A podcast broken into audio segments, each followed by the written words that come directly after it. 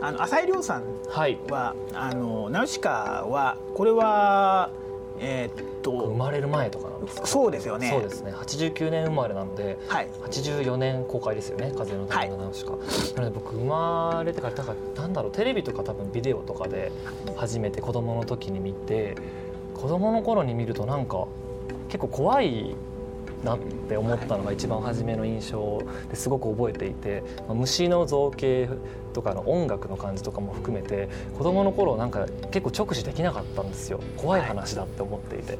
ででもそれでもラストシーンだけは強烈に子供の頃の印象で覚えていてあの金の中でナウシカがこう上に上がっていくシーンはすごく覚えていてあの意味っていうものも子供の頃は何も分からずに見ていましたね。で大人になってから見直してあこんなに広いことをこう語っていた作品だったんだなっていうのを大人になってからちょっとずつ理解できるようにというか考えられるようになってきたと思います。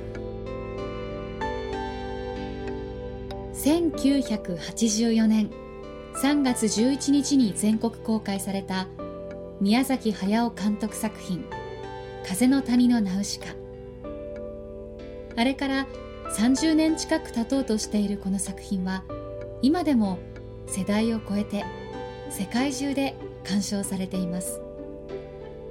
鈴木敏夫のジブリ汗まみれ。今週は先月ニコニコ生放送で企画された「ナウシカは日本を変えたのか」の模様をお送りします。出演は第148回直木賞を受賞した何者の作者で自ら「風の谷のナウシカ」やジブリ作品のファンという作家の浅井亮さん。司会役のドワンゴ会長川上信夫さん。そして鈴木さんです。でもナウシカやっぱ怖かったですもうこ怖かったです。高校生の時だったんですけど、ナウシカってやっぱり夢にあのそれも悪夢に出てきましたね。もうなんかすごい怖かったんですよ。怖い怖かったですよね。なんか子供が見るには、まあ、テーマも子供っぽくないわけじゃないですか。で今回も「日本を変えたのか」っていうタイトルだしこういうものって子供の時に触れていなかったのでものすごい食べたことのないものをいきなり食べてしまっておーってなるような気持ちがしてなんか小学生ぐらいの時は結構ちょっと一回置いとこうみたいな。もうちょっと大人になってから見てみようっていうちょっと不思議な作品だと思います。なんか歌もあのその歌も含めめてなんかすごい怖かったんですよね。ちょっと怖さがありますよね。なんかノスタルジックなところと同居して。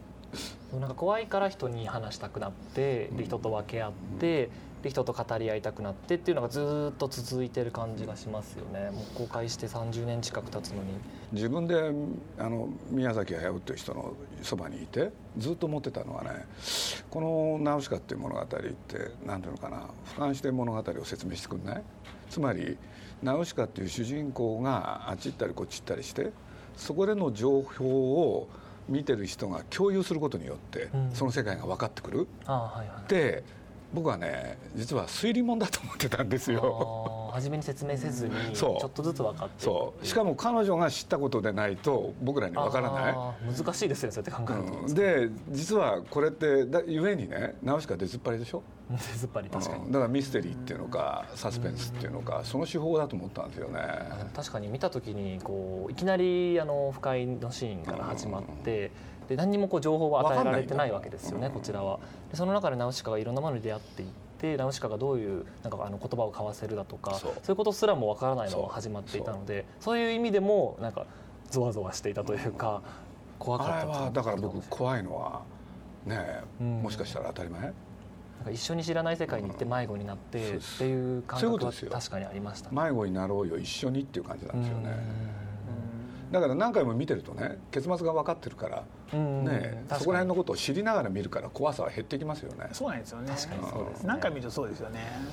一回目は本当に怖いですよね。怖いです どどんなだからところに？これ作る時にね、まあ、実は僕なんかその作り方に対してそばにいた人間としてねいいんだろうかってちょっと思っちゃったんですよ。あまりにも説明が足りないということで。だからもう少しねそのなんていうのかな説明があった方がいいんじゃないかっていうのがね実はナウシカを作ろうということを決めたその日の夜のね実は打ち合わせだったんですよ。これで僕と宮崎駿と高畑勲みんなで喋ってで僕がそのことを指摘した途端ねまあその時のことよく覚えてんだけれど、はい。もう宮さんが怒っちゃって 怒っちゃったんですか？そしたら高橋さんっていうのがねそれを取りなしてくれてね、まあ、実は高橋さんからねあのあの人ってまああのなんていうのかな非常に論理的論理的な人でもあるけれど一方でものすごい具体的な人、うん。具体的な人だから実は冒頭の映画の方ですよ。タペストリーが出てくるじゃないですか。クレジットが出るところに、要するにナウシカの伝説をねそのタペストリーによって説明しちゃう。うん。あれ実はね高橋さんのアイデアなんですよ。あそうなんですか。で高橋さんがそういうのをやったらどうかとなるほど。そうするとこれ面白いことが起きたんですよ。面白いことっていうのはね僕はものすごい納得なんですよ。はい。ああいいよねって。ね。で宮さんはね、まあ、宮崎駿っていう人はそこで面白いのはねタペストリー？書いてみたいって、ああそうそれがね、はい。映画の全体にどういう影響をもたらすかよりもそういうものを書いてみたい。ものすごい純粋な方ですうん。ねやっぱりものを作ることに対して。やっぱりね俯瞰してものを見るんじゃなくて、うん。ものすごいなんていうのかなあこの人やっぱり作家なんだなってことを思った、いやでも僕あのあのタペストリーってナウシカを見た時に,、にあの一番の不思議で、うん。なんてかっこいいんだと思ったんですよ、はい。なんでかっこいいんだとも思ったんですけどあれはあらすじだったんですか。一応こうせめてもの情報提供。あ入ってる。んですよ。あらあらすあれ全体のストーリーを 説明だったんね。よく見ていくとねあん中にね全てが含まれてるんですよ。いやいやいやあれ含まれてないですよ。あのナウシカは日本を変えたのかっていうことなんですけども実際どれぐらい変えたんでしょう？あの例えば立花隆さんはこの本の中であの宮崎駿が国民作家になったのは風の谷のナウシカを出してからだってうん言うんですけどもそれって実際どのどのぐらいそうなん？この時に具体的にそういうことが起きたわけじゃない？はい。でも後に、はい。まあ、ナウシカの後トトロっていうのを作るでしょ、はい。これが揃った時に突然変わったですよね多分。で風の谷のナウシカが放映された段階でやっぱりまだ狭かったってこと狭いですよね。だからまあ例えばナウシカのね映画館での上映って実はお客さんの数って92万人なんですよ。これよく覚えてるんですけどね、はい。これで原作が売れるって言ってもまあね数十万部、うん。うん、だからそこまでのね影響力はまだなかったけれどやっぱりその後の作品群によって変わっていくっていうのがまあ僕の実感ですけどね。そうですね。でまあ爆発したのはやっぱり「もののけ姫。うん。はい」ただまあ国民作家っていう言い方は僕もねあ正しいなっていう気はしてるんですけどね、まあ、ただ僕の母親なんかもねやっぱり風の谷のナウシカ良かったって言ってるんですよ、ただそのナウシカをいつ見たのかっていうと多分最初の時じゃないですよねきっと、テレビなんですかね。多分テレビからなんですよね、これね確かね僕は間違いかもしれないけれど、視聴率は16.7はいで当時としてはねその16.7ってやっぱりそんなに高い数字じゃないんですよね、うん。そうかあの時は30とかドラマとかでも30%そうなんですよ。とかガンガン出れた時しかもねアニメーションだっていうことでなんて言うんだろう放送時間帯が7時かなんかなんですよね。夜9時からできないんですよ。ああそうだ。から僕よく覚えてるのは夜9時から始めたのはね、はい。今の「ラピュタ」ですよね、はいはいはいはい。それと今の「あの隣のトトロ」うん。これをね夜9時からテレビで放映そしたらこれね大問題になっちゃってね。あそうだったんですか？でなんでか。はい。当時そういう時代なんですけれどなぜ子供が見るものをね、はい。そんな夜遅く放映するんだと。だから日本テレビは抗議の電話だらけですよ。えそんな行為そういう時代だったの。あるんですかそ不思う、議。うん。だからもうじゃんじゃん電話が鳴ってだって内容が子供にと即してないとかいう電話だったら分かりますけ関ど係ないですよね。そういうことじゃないですよね。そう。要するに道徳があったんですよ世の中にまだ。まだ？そう。まだ道徳があった時代そ世の中に。うん。まあ、そうですねあの当時だって 11PM ですもんね。11時になったらあのやらしい。テレビがる。寝てると。テレビなんて見てないそういう時代ですよね。ああそうか。そんな時だったんですね。ただ知らなかまった。はい。あそのえーなんだ日本が変えたのかって言われるとあれだけれどやっぱり自然を大事にしようってことをみんなが平気でうん。大衆的にね言うきっかけにはなったんじゃないですかね。それはもうあの映画の公開の時にもそういうの流れはあったんですか？まだそこまではね。なかっうん、やっぱりそこはずれてるんですね。少し遅れてきて若干ずれてるけれど、はい、中にそういう先へ行く人たちがねいたのは確かですよね、はい。はい、だからまあみんなねあのなんていうんだナウシカもそうだったしそれからトトロも特にそうだったんですけどいろんな手紙が来てたんですけどね自然を大事にしなきゃってそういう手紙やっぱり増えましたよね。これでまあみんなが平気でねなんていうんだ人間と自然の問題を考えるなんてことをね一般用語としてみんなが言うようになったんですよ。これはものすごく覚えてますね。で僕はねまあお腹の中のことで言うとねみんな何かに踊らされてんじゃないかなってちょっとそういう気もしたんですよ。ものすごい冷静な 目です、いやいやというのは例えばトトロで言えばみんながなぜトトロを好きになったかといったら、それはねお腹押したらへっこみそう。ふわふわ感、うん、それからめいちゃんがぴょんぴょん。そうそういうものを本来好きで人間と自然そこまで思うのかな？とかね。そこはなんかやったって感じじゃないんですね自分がプロデュース作品で。こんな影響があって嬉しいそういうことをすぐ僕考えちゃうものすごい意地悪なんですけどいやいや いや強烈だったと思います。そういう意味ではすごい日本を変えたっていう意味ではその女性に、うん、も若くてこう痛いけな感じの少女にここまでの責任を負わせて戦わせるっていう新しいヒーロー像ができたんじゃないのかなっていう。でそれを追随するようにいろんな作品が実は生まれてることもあるのかなっていうのは思いますよね。あのこの本をね、はい、文春のこのジブリの教科書宮宮崎駿はですね、はいこの本読んだらしいんですよ。えー、どうやって感じ取るんですか？で僕には何も言わないんですよね。怖い。何にも言わないんですよ。だけれど、まあ、出版部のね女性に対してねあのいろいろ感想を述べて。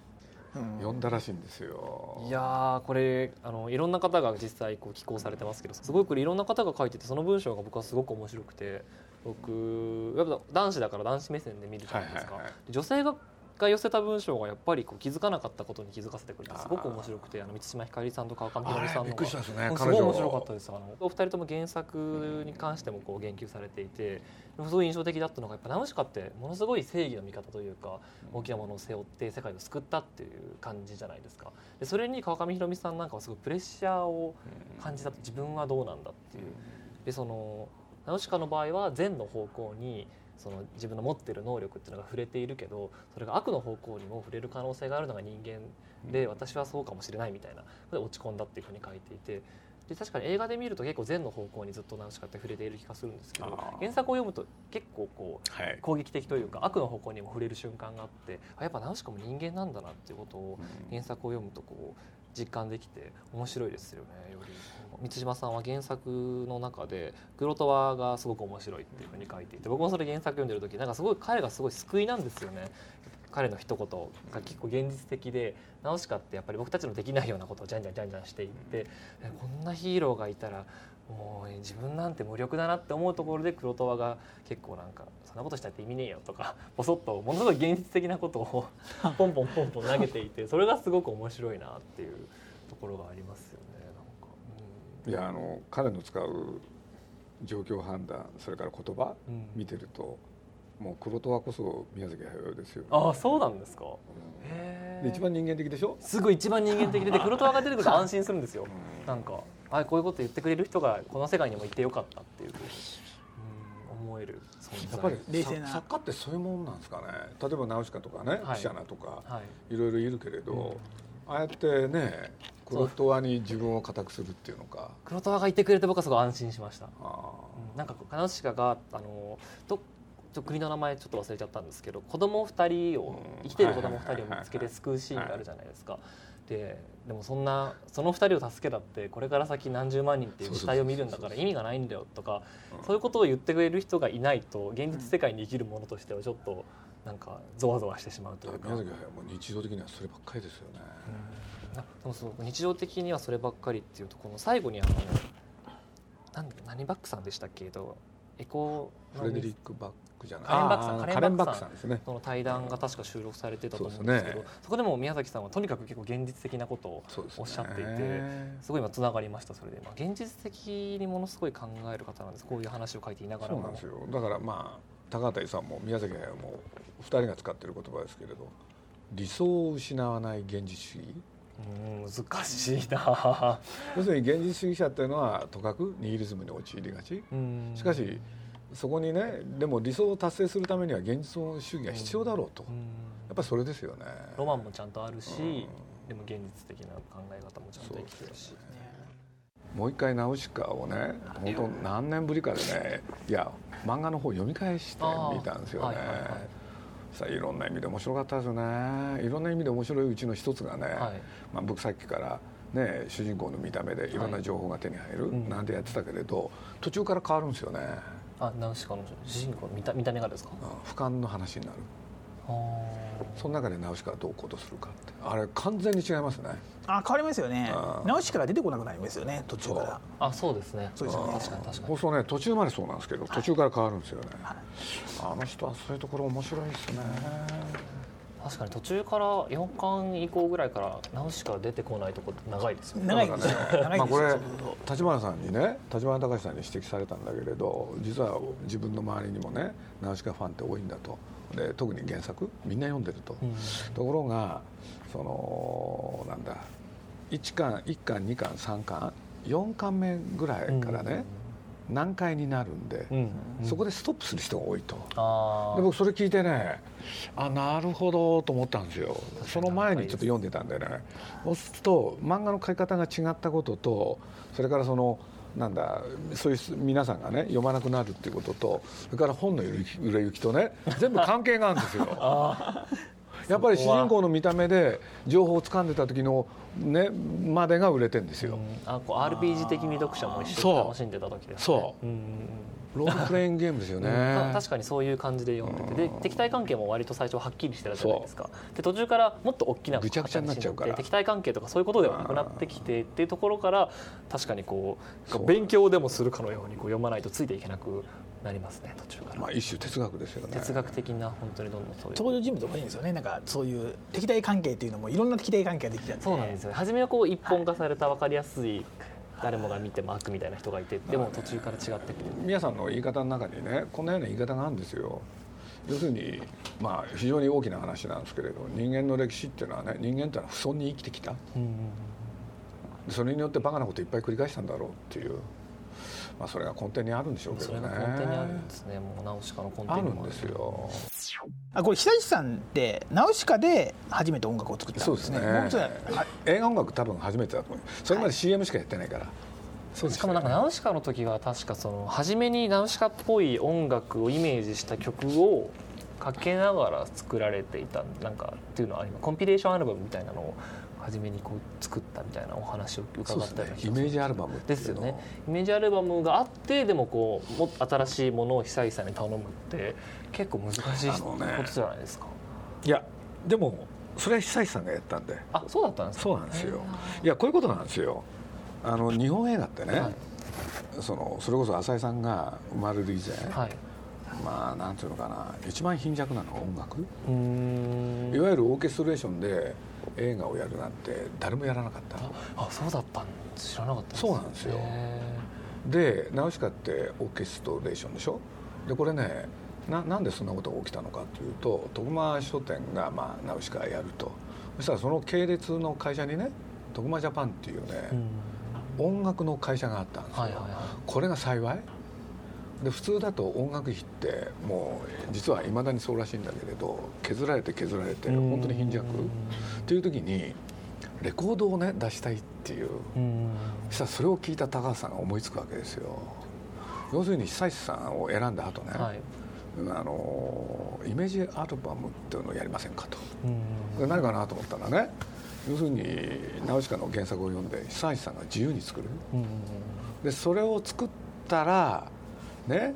それを聞きながらいい悪いを話し合ってそれで本番に臨む？うん。これは贅沢ですよって高橋さんが言ってそれで突然ねナウシカはねそういう作り方になってそれでオーケストレーションでやることになったんですよ。へー。あじゃあそういう意味でも音楽的にも日本を変えたっていう日本映画はやっぱり変えたと思いますね、うん音楽的になん。かジブリといえば音楽がいいっていうのがもうすでに結構常識的な話だから今となれば音楽費にお金をかける映画って当たり前になってきたけれどうん。当時では非常に珍しい。そういう意味でもでもそういう偶然が重なったんですよね、イメージアルバムっていうのはそのイメージボードっていうのがあるからそういう音楽でもあるはずだみたいなそういう発想、まあ、そういうことですね。そういう発想なわけです仮に作ってみようと、はい、でそれがレコード会社にとってはね、はい。ナウシカの名前でそれも売れるんだっていうメリットがあったわけですよ、はい。そこに高橋さんが目つけたんですね、イメージアルバムっていう概念自体っていうのは日本だけのものなんですか？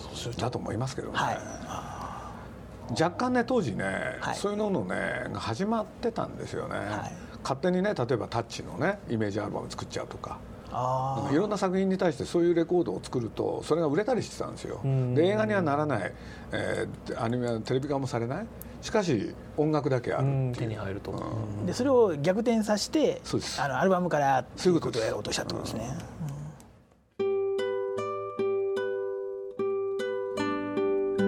4月に創刊スタートした文春ジブリ文庫。ジブリの教科書シリーズの1話「風の谷のナウシカ」です。立花隆さん内田達さんをはじめ当時のスタッフのインタビューなどさまざまな視点で作品を紹介しています。ナウシカを見た方もこれからの方も楽しめる一冊となっています。あんまり普通の一般のファンからしたら見たことのない絵だったりとかさ制作現場の写真とか入っててそこもすごく面白かったです。びっくりしましたこのやっぱ機械とか全然今と違うじゃないですか。全然違うんですよ。書いているものっていうのもうが撮影それ撮影代なんですけれど今ねコンピューター上でやっちゃうから、うん。こういう状態だったんだってことすら僕はちょっと知らなかったのですごい新鮮でしたねこの辺り。あとやっぱイメージカットたくさん載ってますけど。30, 30年前かな？映画を作り出したのが1983年なんで。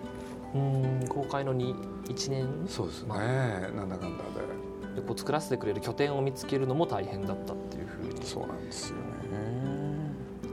そこの話も全部書かれてますもんね。結構ね、まあこのまあ、僕は取材を受けたんですけどねこれまで喋ってないことをいろいろ喋ろうと 努力はしたんですよ、うんものすごいいろいろなことが書かれてますよね本当に。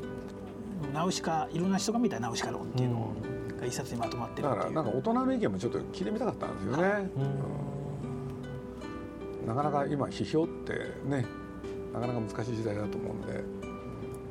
そうですよね。あの、まあ、単純なアニメファンっていうとはちょっと言えないぐらいのね。なんかねあの立派な人たちの書 いたナウシカの本当ですよようですよね。本当ですよね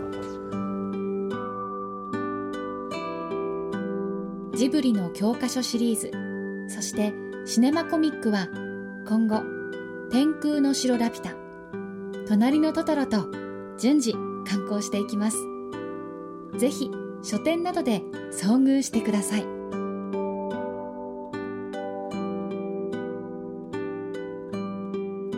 鈴木敏夫のジブリ汗まみれ。この番組はウォルト・ディズニー・スタジオ・ジャパン。